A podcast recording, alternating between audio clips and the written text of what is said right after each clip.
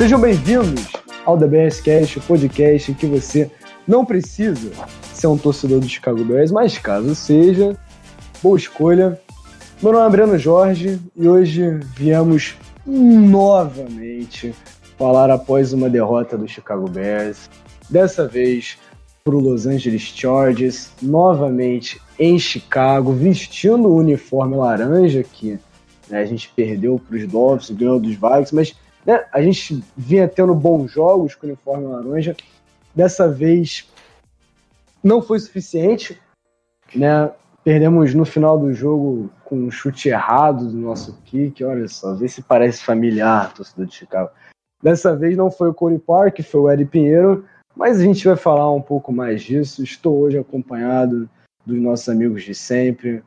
Gabriel Cavaca, como é que você está se sentindo depois dessa derrota, essa outra derrota, na sequência de três derrotas do Chicago Bears? É, isso aí foi para para cair na realidade mesmo. De que Trubisky tá sozinho ali, não tem ninguém para apoiar o cara. Ah, tá de sacanagem. é, não, é. É assim mesmo, cara. É foda. Não sei nem o que falar, não. Ô, Cavaca, você tem um. Você tem uma. Você aceita que o Trubisky é bush, mas aí você entra numa negação, você fica nesse vai e vem com ele, sabe? É uma novela esse podcast. Quando é que você vai assumir que você desistiu do Trubisky realmente? Quando ele sair de Chicago. Ah, tá. Aí Que você vai desistir dele. Então vai demorar mais um aninho aí, ó. Sei não, sei não se só um ano, não. É aquele negócio, né? Vai que o último jogo dele, do, o último jogo do contrato ele vai bem, né? Aí dá pra confiar. Dá uma extransão de sete anos já, o que, que vocês acham? Do, do- jeito que esse time é, é zicado, ele vai sair, vai pra outro time e ainda vai render alguma coisa. Essa Não, time. mas isso eu acredito totalmente que pode acontecer. Eu tam- Eu também não duvido, não, cara. O Andy Reid vai pegar pra ser reserva do Mahomes. O moleque vai virar Hall of Fame, mano. Não, mentira, isso é de cogitação. Balzano, você tá também nessa bad vibe de geral aqui? Acho que sim, né? Tô, tô, tô bastante. Já tava um pouco, né, antes, do, antes desse jogo mesmo. Mas eu acho que. Não quero, não quero desanimar o pessoal, mas a temporada, pelo menos pra mim, já deu um desânimo bastante grande aí de não ver muita possibilidade de a gente nem pegar nem playoffs. A não ser que tenha uma, uma mudada de ar aí, que o Neg deu um jeito absurdo nisso aí. Eu não vejo o time voltando a brigar, não. É, Balzano, eu tô, eu tô contigo nessa. Não quero desanimar o pessoal, mas fudeu! Fudeu, tá, galera? Fudeu, acabou a temporada, tá bom? Esse jogo era aquela, aquela faísca de esperança ainda que tinha, porque, né, vale lembrar que no ano passado a gente começou 3 e 3, né? E aí a gente terminou, né? Fomos ganhando jogos, entrando numa sequência e terminamos a temporada 12 e 4, né? Esse jogo era assim a faísca de esperança de, pô, lembra o que aconteceu no passado?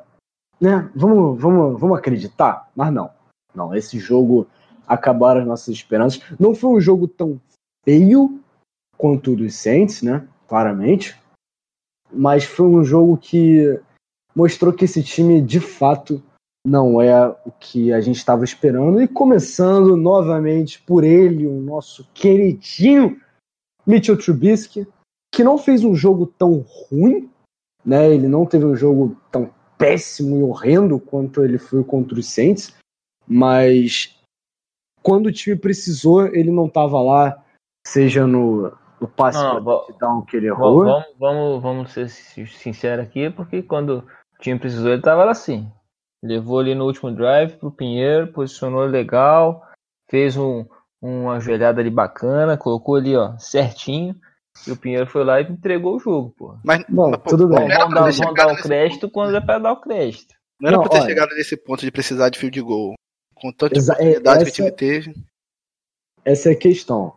O Trubisky botou o time para ganhar o jogo? Sim.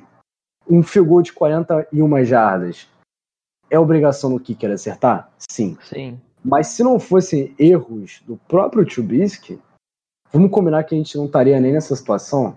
Até porque o Trubisky sofreu uma interceptação ridícula perdeu um passe para touchdown facílimo que o franchise quarterback precisa acertar. O Taylor Gibbs estava completamente aberto. O underthrow ali seria um touchdown. E sofreu um fumble praticamente sozinho. Pior é que a interceptação. Foi muito pior. Que botou já os Chargers, se não, se não já na red zone, muito próximos, e resultou no touchdown de virada deles. E depois daí o Chicago Bears não conseguiu reverter o placar. Então, de fato, Cavaca, o, não é, é só responsabilidade do Trubisky. Né? Teve aquela questão do, do Meneg de, de ajoelhar, que a gente vai falar daqui a pouco.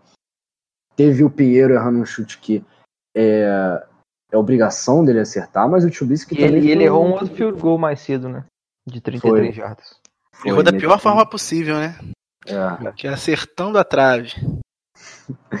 Muito doloroso pro torcedor de Chicago. Né? Mas. E diferente desse jogo, o a gente não tem aquela desculpa, né, de ah, nossa, mas olha só o Trubisky passando para 50, não sei quantos pais. Não foi o caso. Né, o ataque do Chicago Bears teve jogo corrido dessa vez, não na red zone, mas no, no de resto teve um jogo corrido, conseguiu mover a bola, conseguiu dominar o relógio e no volume de jogadas. O Chicago Bears terminou o jogo com 162 jardas corridas e, e foi um ataque equilibrado, mas mesmo assim o Trubisky foi ineficiente. E principalmente, agora eu boto no ataque como um todo, principalmente ineficiente na red zone. O Cavaca, o que, que você achou desse ataque, né, dando um foco na red zone, na ineficiência que ele teve? Não, achei que no geral, é... no geral o ataque jogou bem. A gente ficou em campo muito tempo, o jogo corrido estava entrando, é... os bloqueios estavam funcionando melhor, bem melhor do que dos outros sete jogos que a gente tinha feito até agora, né? Não, seis, né? Isso. É. é... Então é, funcionou melhor. Um melhor. A OL foi um pouco melhor nesse jogo. Até na proteção contra o passe não estava tão ruim assim como nas outras semanas. Exatamente. É, o ataque ele estava movendo as correntes, estava andando até com certa facilidade contra essa defesa que a gente achava que ia ser melhor no, no, no começo da temporada, né? Mas devido a algumas lesões, a defesa de, de, de Los Angeles ela está bem, bem defasada. Então deu para mover as correntes, mover a bola e chegar na red zone. Agora no momento que chegava na red zone é quando o time, por algum motivo, empacava e não conseguia desenvolver qualquer jogada positiva. Então é isso aí é culpa de execução, tanto como culpa de chamada de jogada. Então, nesse, nesse finalzinho de campo, o ataque ficou devendo. Mas em quem você bota a maior responsabilidade na red zone da ineficiência? Na red zone é, é, é geral, é geral, né? começando com o Matt Neg, mas o resto do, do, do, pessoal também tem que executar. Porque embora te, é, seja uma, uma chamada ruim, é, ela tem uma possibilidade de acontecer se a execução for bem feita. E a gente não viu a execução sendo bem feita, tanto do Trubisky, tanto quanto na linha ofensiva, que a gente acabou de elogiar, ela não funcionou muito bem na, na red zone. Então é, passa muito da, da, da chamada da, da jogada chamada, mas também muito da execução. Então acho que é 50% do Matt Nagy e 50% dos jogadores. Cara, você falando agora me lembrou de uma jogada em específico que quando eu vi o alinhamento eu gostei, né? Que foi um, foram quatro recebedores num canto, né? Que deixou muito claro, nossa, isso é um screen. Mas o Aaron Shahin isolado do outro lado, que deixou muito claro de, pô, isso é proposital para deixar um cara gigante isolado num cornerback ali para receber uma, uma rota fade, né? Que então é essa essa jogada é que eu, que eu tenho mais clara que não foi só culpa do Neg. Porque se você for ver o coletivo do Neg depois, ele não falou explicitamente, mas a jogada era para ter sido um fade pro, pro Aaron Shahin. Exatamente. O, o correu a rota errada e o Trubisky ele dá uma hesitada porque ele tava esperando um fade. Então Exatamente. nessa hesitada do Trubisky que, que, ele, que ele dá uma hesitada assim, o, o corre uma slant, o defensor percebe onde ele desvia o passe. Exatamente então, isso. Se fosse a jogada que era para ser desenhada, talvez teria sido um touchdown. Como a gente já viu duas semanas atrás o Shahin com a conversão de dois pontos e na temporada passada um jogo contra o Minnesota também teve a mesma jogada e funcionou. E essa jogada costuma dar certo. Por isso que quando eu vi, a gente que é torce para Chicago, a gente já sabe que a jogada não vai para aquele lado, não vai ser um screen, ali, pô, na linha de duas jardas. Óbvio que vai ser um, um fade pro Charrin. Mas quando eu vi ele correndo aquelas lentes, eu falei, meu Deus, o que que tá acontecendo? E eu imaginei que fosse um erro de execução. Porque a gente sabe que o Neg gosta desse fade com o Charrin. Então, isso é uma coisa que eu pensei muito no jogo também, porque eu achei que o, o Matt Neg ele não tava fazendo. Não sei se é porque era para tentar, sei lá, não parecer óbvio, mas tudo que era mais correto a se fazer na jogada, ele fazia o oposto. Por exemplo, se a gente estava pedindo uma, uma, corrida, ele vinha com um passe que não tinha nada a ver, uma corrida ele entrava com um passe, ele entrava com uma corrida que não tinha nada a ver. Então essa falta de, de, de... porque querendo ou não, o ataque do Neve tá do Neve tá bem previsível. Se a gente sabe que, que tem trips de, de para um lado do campo com a corrida no shotgun, ou com um recebedor, com um running back aliado no shotgun com o quarterback, a gente sabe que é um RPO. Vai ser uma jogada de, de, read, de run pass option. Então, fica meio tendencioso as formações do Neg. Então, acho que nesse jogo ele tentou fugir dessas tendências e parecia um pouco menos previsível. Então, não sei se, se muito disso se deu conta nessa, nessa falta de, de, de execução na red zone. E você, Balzano, que que você, a quem você atribui essa ineficiência na red zone? Eu, é, como até o Cavaca falou, acho que o problema de Chicago como um todo tem sido execução em todas as fases do campo, até mesmo a defesa em momentos, né? Que o, o Neg não está sendo, o Neg não está não tá sendo não tá tendo um calling muito constante, né? Muito razoável. Ele às vezes faz, chama boas jogadas e logo em seguida chama jogadas horríveis. Mas a defesa também eu vejo ela errando muito. Desde a OL, com faltas em momentos desnecessários, ou alinhamentos errados, até recebedores dropando, é, corridas que não dão certo. Então eu acho que, que isso, isso acaba refletindo na parte mais importante do jogo, né? Que é na red zone que o time não consegue pontuar.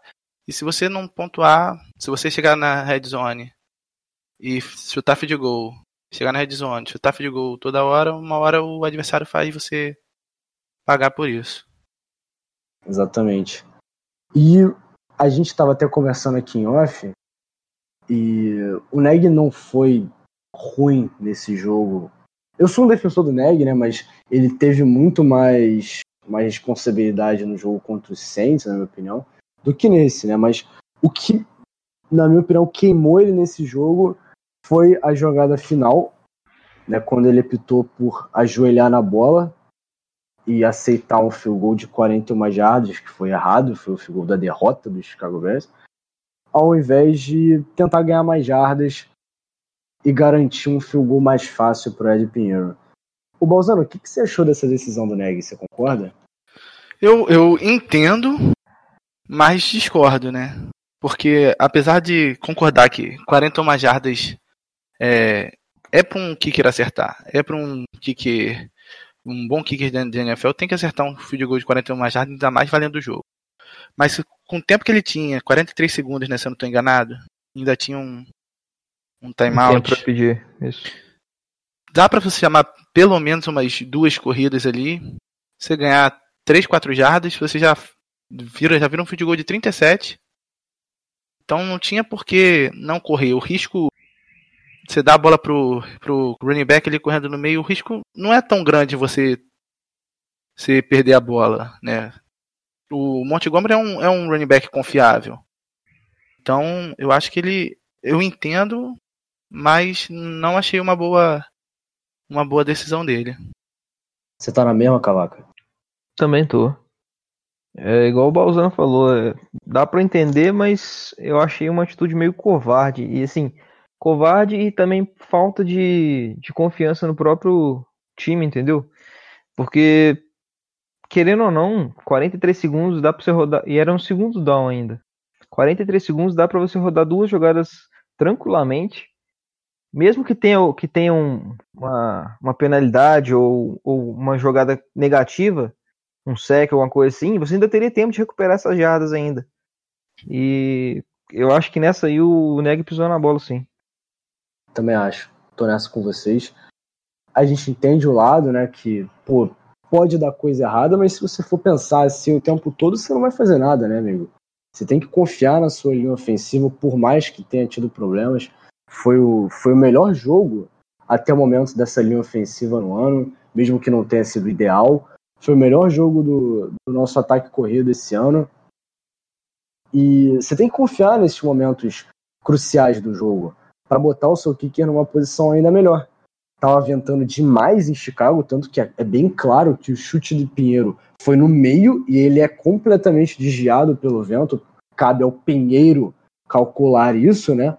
Mas teria sido muito mais fácil o Meneg botar seu kicker numa situação melhor para vencer o jogo. E tá, quanto mais a gente fala, tá ficando mais claro que a, a culpa, entre aspas, né, dessa derrota não foi de uma pessoa só, não foi só do Trubisky, só do Eric Pinheiro, só do Meneg, foram vários responsáveis, mas vale a gente lembrar também que a nossa defesa não está sendo mais a mesma que foi. Né? Se a gente olha só o placar, 17 pontos, legal, beleza. Mas a gente teve. Como é que é, Cavaca? Aquela estatística que você me falou? São dois sacks em três jogos. É, dois sacks nos últimos três jogos. O que, que você tem a dizer sobre isso, meu amigo? Ah, assim, é, tudo bem que a gente enfrentou a linha ofensiva do, do Raiders, que é muito boa, a linha ofensiva do, do New Orleans Saints na semana passada também tem dois tackles muito bons. Mas essa semana, eu não sei, eu acho que é, era para ter, ter produzido bem mais. Claramente a gente está sentindo a falta do Akim Hicks e não sei se, se isso, essa falta do Akim Hicks é o que está fazendo a, a defesa cair ou se é a falta de motivação por conta do nosso ataque. Mas o fato é que, que, nas últimas três semanas aí, desde o jogo de Londres, a defesa sumiu e tá difícil de encontrar de novo. Eu, eu já boto na conta da motivação, porque o Akin Hicks é um puta de um jogador, é óbvio. Nossa, ele é espetacular. Mas a gente, como a gente já até citou nesse podcast, a gente já viu um jogo sem Akin Hicks, até sem o Roquan também, que a gente dominou completamente um time que vinha tendo uma boa linha ofensiva até aquele momento, que foi o Minnesota Vikings. E, e o nosso time por completo, a nossa defesa por completo está desmotivada, os jogadores estão sumindo. O Khalil Mack tem um sec em três jogos, isso, isso é preocupante. E foi um sec. Contou como um sec ou contou como meio sec? Não, Esse contou como um sec. Como um sec, né?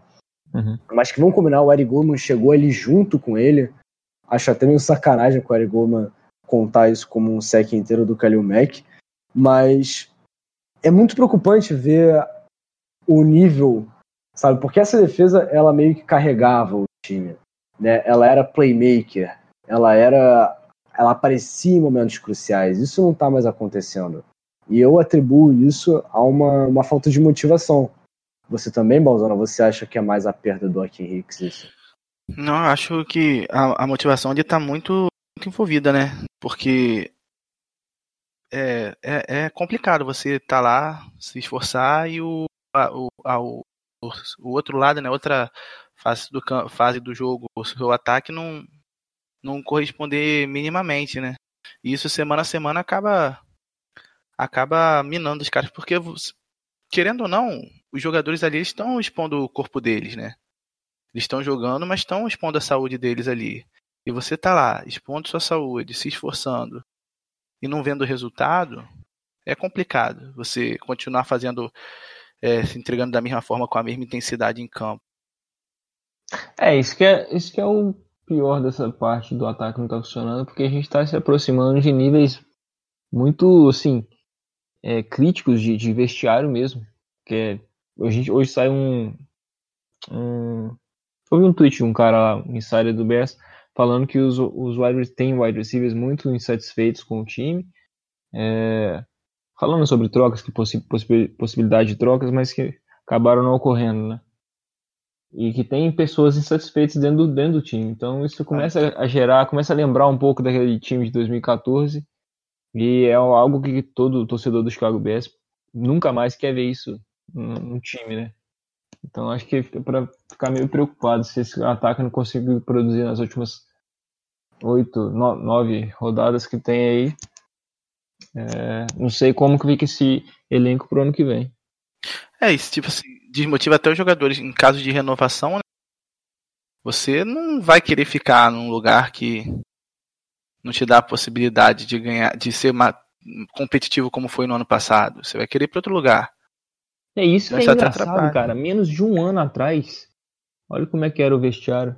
E, e não mudou nada praticamente de, de jogador. É, é, não é como não é como se o nosso vestiário tivesse um caos, mas está começando a borbulhar, né? Principalmente é, tá começando aqueles burburinhos de você começa a perder. Satisfeito. Exatamente, principalmente nos chega, recebedores, né? Porque chega no, depois do jogo da derrota, vai pro Twitter falar mal com o repórter, brigar com, com não sei o que, com o torcedor. Tá chegando nesse nível. É. Eu não acho que vai chegar no nível 2014, mas é, tá começando a rolar um, uma certa, um certo atrito no vestiário que, né, pô, não dá nem para culpar os jogadores, cara. Dá pra gente ver a frustração na cara do Taylor Gabriel, do Anthony Miller principalmente, a cada passe errado do Trubisky, a cada chamada que rola uma falta de sintonia. Isso deve frustrar muito o, o jogador, muito. Ainda é, mais uma posição que você depende de alguém. Só para contextualizar quem não, não acompanha o time há mais tempo, é, em 2014 foi a pior temporada da franquia Chicago Bears, pelo menos é o que eu tenho ciência. E no final da temporada foram demitidos técnico, general manager, staff, todo mundo, um monte de jogador, digamos, tóxico, saiu no próximo ano, para assim começar uma renovação que demorou um tempinho ainda para chegar no nível do ano passado. E agora a gente está vendo que, que essa renovação não se deu por completo porque a gente não tem o principal, que é o quarterback. Senhores, para vocês a, a temporada acabou pro Chicago Bears? Para mim, acabou. Eu pro time conseguir pegar playoff vai ter que ganhar bastante jogos, é, bastante jogos. E eu não vejo o time ganhando essa quantidade de jogos que a gente precisa. Com jogando da forma que tá jogando, acho bastante complicado. E o pior é que perder só melhora a escolha do Oakland Raiders, então Estamos num beco sem saída, né? Complicado. Pra você, Cavaca. É, pelo, pela performance do time até então, tem tudo para falar que sim, acabou, mas eu me recuso a acreditar nisso até, até quando não tiver a possibilidade mesmo, sabe? Porque ano passado o nosso time estava 3-3, não chegou a um ponto, ficou 3-3, depois venceu as últimas, das últimas é, 10 partidas, venceu 9. É, então, time se, se engrenar tem capacidade de vencer várias em sequência mas é, vai precisar mudar uma atitude, mudar alguma coisa nesse time para poder chegar lá. E a, e a Conferência Nacional esse ano está muito mais difícil, a nossa própria divisão está bem mais difícil do que estava no ano passado, então bem as, chances são, são, as chances são, são bem, bem é, mínimas. De fato.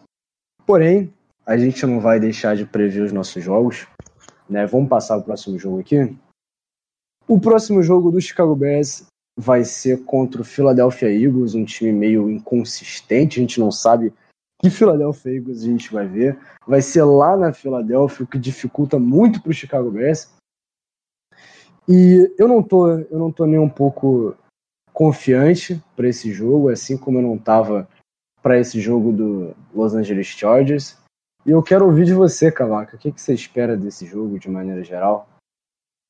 Desde quando a tabela saiu, e, eu tava acreditando que o Bears ia brigar pelo, pelo Super Bowl esse ano, eu já tinha colocado esse como o jogo mais difícil da temporada. Então, na atual circunstâncias do, do time, do, da, de como está a situação atual, mesmo com o Philadelphia não, não estando no nível que a gente achava também que eles fossem alcançar nesse ponto da temporada, eu continuo achando que é o jogo mais difícil da temporada e, e acho que vai ser uma partida bem difícil. Principalmente porque se a gente for ver o último jogo de Filadélfia, eles jogaram contra Buffalo. Foi. E, e, Buffalo tem um time bem semelhante ao nosso. Uma defesa forte é, e um ataque meio inoperante por conta de um quarterback. Tudo bem que o Josh Allen tem uns flashes aí a mais que o Trubisky esse ano, mas ele também é um quarterback inconsistente que é, segura o ataque de, de Buffalo.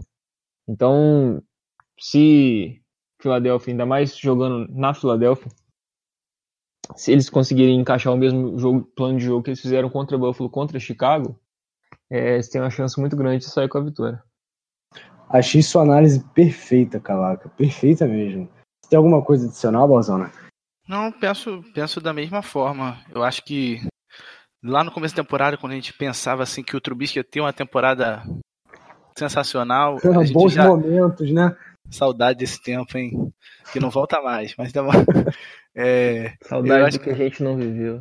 Eu pensando que ele iria bem, que a defesa ia bem, eu também já vi esse jogo como um jogo complicado, ainda mais na situação que a gente se encontra agora.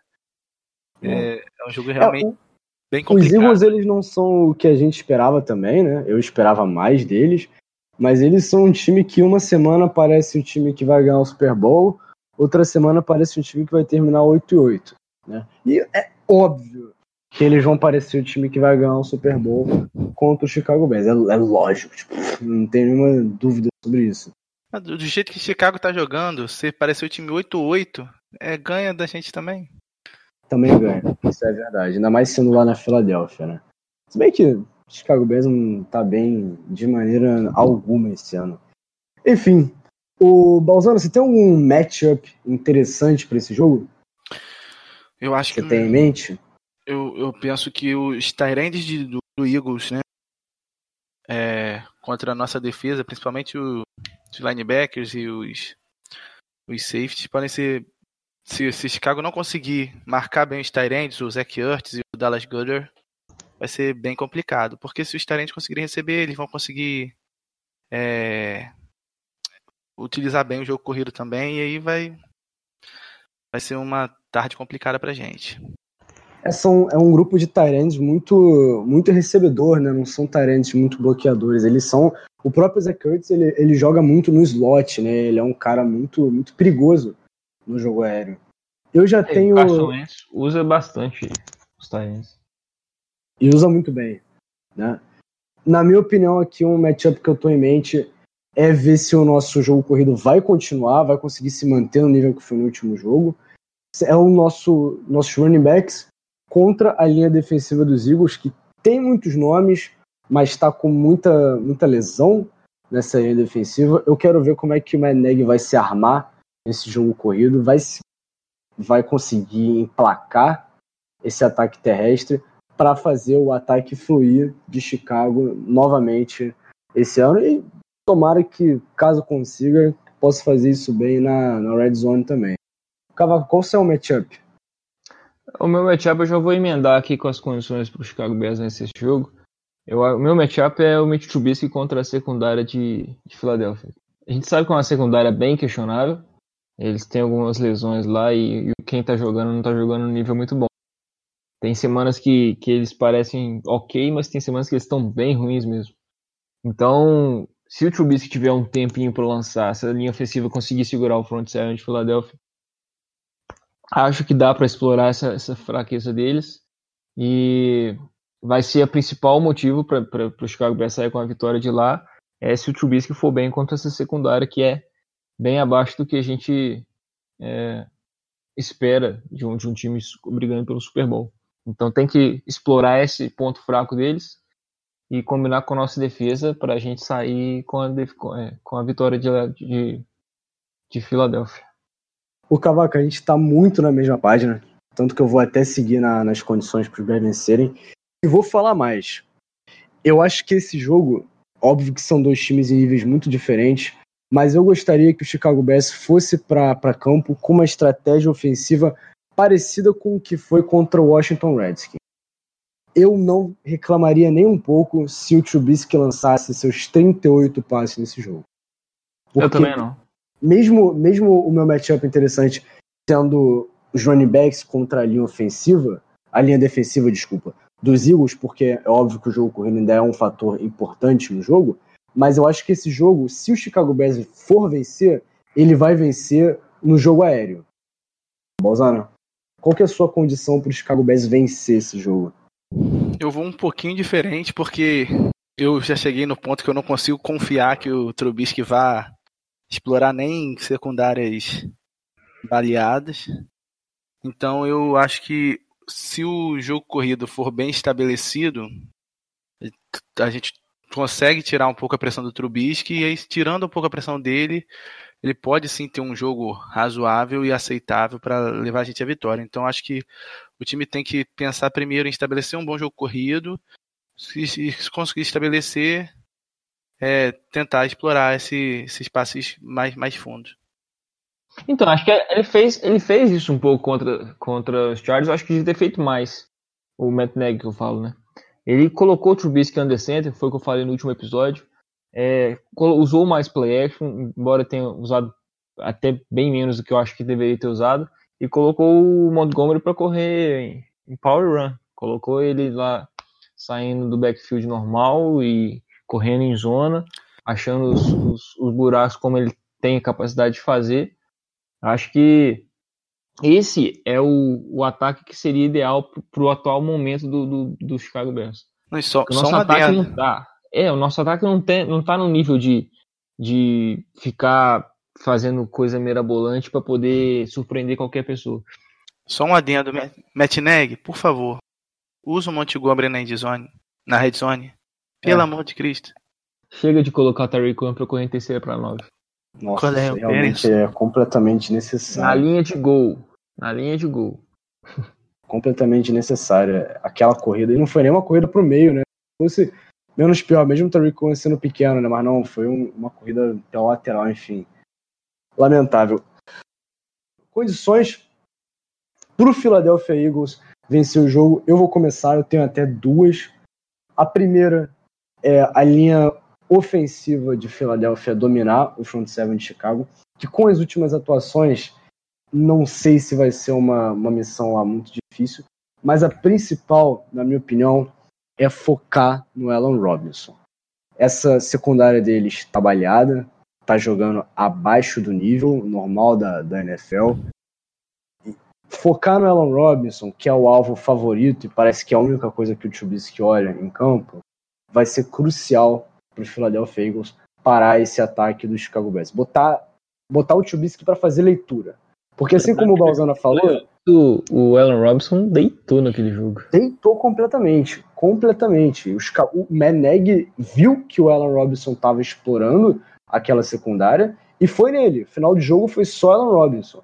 E então, a secundária tava, tava mais saudável do que tá hoje, né? Aquele Avante Maddox lá que tomou cada baile do, do Robinson, acho que tá machucado cheio de double move do Alan Robinson em cima dele. Então, se o Chicago Bears conseguir emplacar isso, eu acho, eu acho que é o caminho das pedras. Né? É o jogo aéreo, no, principalmente focando no Alan Robinson. Mas se o Philadelphia Eagles quer ganhar esse jogo, tem que ficar de olho no camisa 12 de Chicago. Cavaca, como é que o Philadelphia Eagles tem que ganhar esse jogo para você? É... Correndo, igual você falou, a linha ofensiva do, do, deles dominando. Se você for ver os jogos que o, que o Philadelphia jogou muito bem, foi esse contra Buffalo, aquele contra Green Bay, foram os jogos que eles correram melhor. Então, se eles conseguirem correr contra nosso front seven, a linha ofensiva deles conseguir abrir espaço e cansar a nossa defesa, deixar o Trubisky no banco e ir cansando a nossa defesa, tudo bem deixar o Trubisky no banco não foi um elogio pra, pra ele, não é uma coisa tipo, porra, tá. Mas se, se cansar a nossa defesa e deixar o jogo para o nosso ataque pouco em campo, para tentar buscar as poucas oportunidades que vai, vai ter, é, eu acho que o Philadelphia leva esse jogo. Então, é correr e cansar a nossa defesa. E você, Balzano? Para mim, eles, se eles ganharem o jogo, eles vão ganhar nas trincheiras, dois lados, né? Se eles conseguirem, como o Cavaco falou, é, estabelecerem um jogo terrestre, gastarem tempo, né? cansarem nossa defesa e do outro lado também conseguirem parar nosso jogo corrido e forçar o Trubisky a ter que vencer o jogo por si, aí eu, eu acho que eles levam esse jogo. Faz todo sentido. É porque a, a gente a gente tá confiando no jogo aéreo, eu e o Cavaca, né, porque é o, é o ponto fraco do, do Philadelphia Eagles. Mas o que você falou é completamente plausível. Tem que lembrar que a gente tem o, o Mitchell Trubisky de quarterback. Então, cabe esperar dele explorar isso né, não é a melhor pessoa para fazer esse papel, mas é o que tem. Eu quero fazer uma pergunta para vocês. Como é que vai ser a sensação de vocês caso a gente tome um touchdown do Jordan Howard? O que, que vocês vão pensar? Por mim, tá normal. É, eu não tenho. Eu não gosto tenho... do Jordan Howard. Não queria que ele tivesse Philadelphia Eagles, mas Mas do jogador não tem nada a reclamar, não. Acho que até, Vocês não- com certeza, eu acho que com certeza a gente vai tomar um Do Alshon Jeffrey que eu não gosto de tomar TD, mas do Jordan Howard. Aí já é pessoal. Aí, já, aí é outra coisa. Mas vocês não são da galera que o jogo corrido do Chicago Bears não funciona e atribuem ao fato de não ter Jordan Howard mais em Chicago, certo? Não, Não, de não. jeito nenhum. Se tivesse Jordan Howard, estaria pior do que tá o Montgomery, provavelmente. É, eu também acho isso, eu também acho. Essa parada do jogo corrido é bem mais profundo do que só o jogador. Ali é outra, outra coisa. Eu também acho isso, eu também acho. Que bom que a gente tá na mesma página, né? E agora, palpite final, eu vou começar. Já vou deixar bem claro, acho que a gente vai ser derrotado nesse jogo. Porém, eu acho que esse jogo vai ser um placar razoavelmente alto. Eu consigo ver a gente perdendo por uns. por um placar aqui meio, meio escroto. A gente perdendo por uns 27 a 22. 27 Eagles, 22 Chicago Bears. Balzano, qual que é o seu placar final? Eu vou na derrota da gente também. Eu vou de Eagles 26, Chicago 20. 20? 20. Justo, justíssimo. Cavaca, placar final. 24 a 21 Bears. É muita esperança, né? É muita esperança. Caraca, o Cavaca não cansa. Já apostou alguma vez contra o Chicago Bears? Esse ano no, podcast? Não. A gente tá em três derrotas seguidas, tá, amigo? Eu Tem que sei. dar uma, uma zicada inversa, tá? Tenta dar uma zicadinha inversa aí. Se a gente perder esse, vamos, vamos mudar a estratégia pro próximo. Quanto é 24 a 21 Bears? Não, mas só deixando claro que quando eu acho que vai perder, eu falo que vai perder mesmo. Mas você acha que a gente vai ganhar esse? Acho. Tá, beleza. É, vai ser um jogo mais ofensivo, dá pra gente ver nos nossos palpites. Mas vamos ver o que vai dar, né? Eu tô zero confiante. Enfim, pessoal, passamos o nosso nosso que resta de clubismo aqui nesse podcast ainda, que resta de esperança só do Cavaca. E o nosso muito pessimismo e ódio ao Trubisky para vocês aí, nossos ouvintes. Como sempre, sigam a gente no Twitter, arroba da mesma maneira que vocês estão vendo aí na telinha de vocês, onde está tocando esse podcast. Sigam a gente no Spotify, no iTunes e no SoundCloud, que são as plataformas que a gente está. Tá ok? Para vocês não precisarem ir no Twitter, ver que saiu o podcast novo, né? é muito mais fácil para vocês, tá bom? Cavaca, dá o seu adeus. Falou pessoal, continuam acompanhando o nosso podcast, nossa saga para temporada mais decepcionante de todas. Mas quem sabe tem uma surpresa aí no final da temporada aí. Vamos ver. Cavaca, Cavaca é a nossa alma e esperança, cara. Eu gosto disso nele. Bolana, dá o seu tchau. Valeu aí, galera. Espero que semana que vem eu e o Breno aqui possamos falar que estávamos errados no palpite e que Chicago tenha vencido esse jogo e Trubisky calado na nossa boca. Acho improvável, mas espero que esteja errado. Esperamos, esperamos sempre, porque só nos resta esperar, né? Afinal, somos torcedores do Chicago Bears. Pessoal, um grande abraço, tamo junto e como sempre, pé down.